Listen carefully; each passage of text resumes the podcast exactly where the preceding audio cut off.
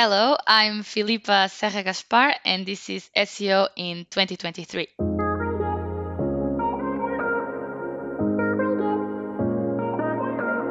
Filipa, what is your number one SEO tip for 2023? So, my number one SEO tip for 2023 is definitely to focus, I mean, more and more on users, content for, for users, focus on UX and basically yeah have the user in the center of every action that you do on your website yeah user user user basically Okay, well, we'll peel that apart a little bit then. So, user centric, but a combination between content for users and UX for users. So, maybe taking the latter part first, why is it an SEO's job to focus on UX? There are, you know, SEO and UX are obviously two different things, but I strongly strongly believe that to have a good, you know, SEO performing website, you really really need to have a good UX. They go hand by hand, definitely. And you know, user experience is all about, of course, the user experience. If the website is not done for the user, then you know, the experience isn't good. Is it possible to actually measure the impact that UX directly has on SEO? I mean, yes and no, I guess. because, I mean, you can see how the website performs. You can, I don't know, perhaps use like heat maps and everything like that, which is somehow correlated. But yeah, I'm not sure. Yeah, I, I, I, like that answer. I mean, it's it's a challenging question. I think uh, most yes. people would uh, have uh, have issues or challenges with that one. But I think you know you bringing in using heat map software, you're you're not the first person to say that as well. And I like that approach because it shows you what users do on your page, and if you're going back to SEO and you're just focusing on keywords and you're getting people to land on your page, but you're seeing that they're not actually doing much on your page, then that tells you a story and it probably sends signals back to Google if they go back to the SERP uh, exactly. straight away, certainly, and they they don't do much on your site. So it's a great way to think about um, UX there as well. One other phrase that you like to say is um, you want content to be written by people for people. What do you mean by that? Yes, exactly.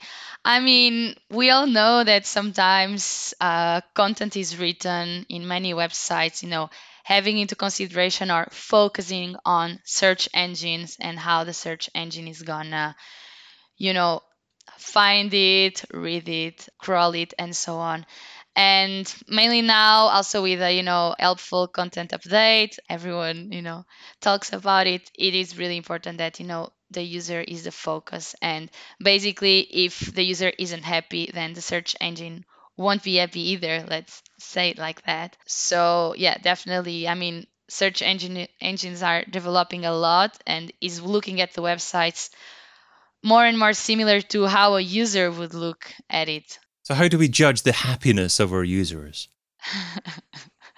Well, I mean, I guess we have to answer the questions of the users first of all. So, like, you know, if a user comes to a certain website looking for something that they should find the answer uh, in there. I mean, also what we were talking before, how could we measure that? I mean, bounce rate is a good and a bad metric at the same time because it's an old metric, isn't it? Yes, different people measure it differently, and sometimes it's not really up to date, but it could somehow as well, you know, be a metric, you know, how long the user stays there or not. I mean, these metrics are very vulnerable, but yeah. It, they are, but I think it's a good metric if you're comparing like for like pages. You know, if, if, if you're not, if you're comparing, for instance, a blog page against your homepage, it's a useless metric, in my opinion. Well, maybe you've got a different opinion.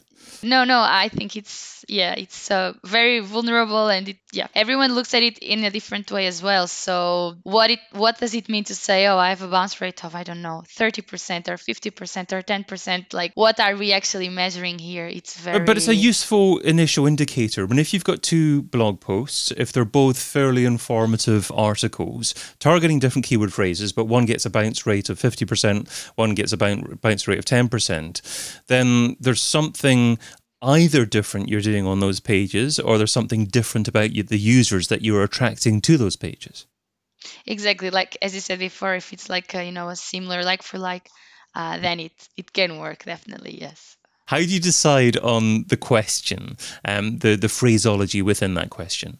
We can go back to know the old keyword research. Of course, we need to know what are the users looking for, and then also what is the intent behind that keyword. So when the user search for something in specific, what is the, the, the intent behind it, you know? Do you establish the intent yourself or do you rely on a software tool to tell you what the likely intent is? I mean, I try to find out by also searching it myself and see what comes up. Uh, because, of course, different users can search for the exact keyword and they are looking for something completely different. So basically here trying to find what the majority is looking for at least, but of course there are always variations or perhaps also try to answer different questions at the same time. And in terms of how the content is shown, me myself I do SEO and when I open a page I like to see it, you know, straight away very visual. Again, here the user experiences comes a bit, you know, into into place that yeah basically the, the, information is very clear very easy to find that i you know i can just look at it and be like okay this is what i was looking for. Great. And then of course if i'm interested i, I keep looking i keep reading i stay longer but essentially that it's very very objective you, you, talked about bounce rate five minutes ago. What happens then if you do a very good job of answering the question within the first paragraph? The user is satisfied, but they only spend 10 seconds on your site, then go off. Is, it, is that a negative signal? Exactly. I mean, that's very tricky, right? That's the same of when you have it so well on your website that Google shows it on the SERP and then the user will never actually get into your website right? So yeah in that case it's just it's really tricky. Ideally you should you know make the user keep looking keep reading. Yeah maybe answer the question that they've asked but then actually say as well as knowing this answer you should also find out about this related topic as well. Yes and make the user feel that you know the website is like a trustworthy source and perhaps when they have a question they'll come back to you uh, because they trust the information that you are some somehow providing them. Yeah. If they remember. You touched upon the fact that uh, perhaps google could even take the answer and use it directly exactly. on their serp are there any benefits that you've measured by getting that to happen for one of your clients or is that just a bad thing for seo i mean it it means that you are doing it right because you know if it's being shown uh, on the SERP like that it means that you know your website is optimized. It's great. I think it's a good thing ideally and most of the times uh, you know on the SERP you can find a very basic information. And then of course if you want to get to know more then you will click there and you will trust the, the source. But of course if it's an information like i don't know what's the capital city of france for example you know if you just write it on google you probably don't want to know anything else. It's just one thing but if it's something that you know the user can look for more information then i, I see it as a good thing of course. Yeah i mean it's it's, it's unlikely to be a a monetary or monetized result that that, that kind of query but yeah absolutely exactly. I, I get what you're saying there. We're talking about obviously where seo intersects with ux and content and I think it's obviously worthwhile thinking about where UX takes us further down the line, and that is probably where you try and capture someone's information. I think a lot of websites nowadays still go for an email opt-in straight away as soon as someone hits them, and it's it's not a great user experience. But at the same time, you also want to keep someone coming back for more. What are your thoughts on where SEO intersects with CRM or, or capturing someone's data uh, and when perhaps the right time to do that is? That's a good question. For example, if it's an e-commerce, we have to typically you know sign up for our newsletter and get you know 10%, 20% discount, you know, s- straight after the the user gets in. But I, I would definitely say that you know when the, the information comes up immediately, like you just click and it immediately pops up like subscribe. I don't think that's a good indicator. I think the user should be, you know, sometime in the in the page for that information to be asked. But of course, sometimes the SEO interests or CRM interests, they are, you know, they crash and sometimes you know different interests it's it's hard to make them all live uh, in the same uh, website but yeah I, I, think that you know the, the, information straight away is a bit too aggressive i would say and can be even be bad for seo uh, metrics so i would not recommend that. Yeah it's always a bit of a, a fight or a debate between people wanting uh, leads and people wanting people to stay on the website as long as possible. Yeah. But sometimes that can also be an SEO metric, like the conversion can be, I don't know, a newsletter subscription. So it really depends on the website that you're working, and it's it can be very, very, very tricky. Yeah, it, it varies a lot in the end, right? So. Absolutely. So you've shared SEOs need to be thinking about content more, about answering people's questions more, about thinking about the user more, and essential elements of user experience, and uh, making sure that people are happy when they visit your website. So that's what they should be focusing on in 2023. Now let's talk about what SEOs shouldn't be doing. So what's something that's seductive in terms of time, but ultimately counterproductive? What's something that SEOs shouldn't be doing in 2023?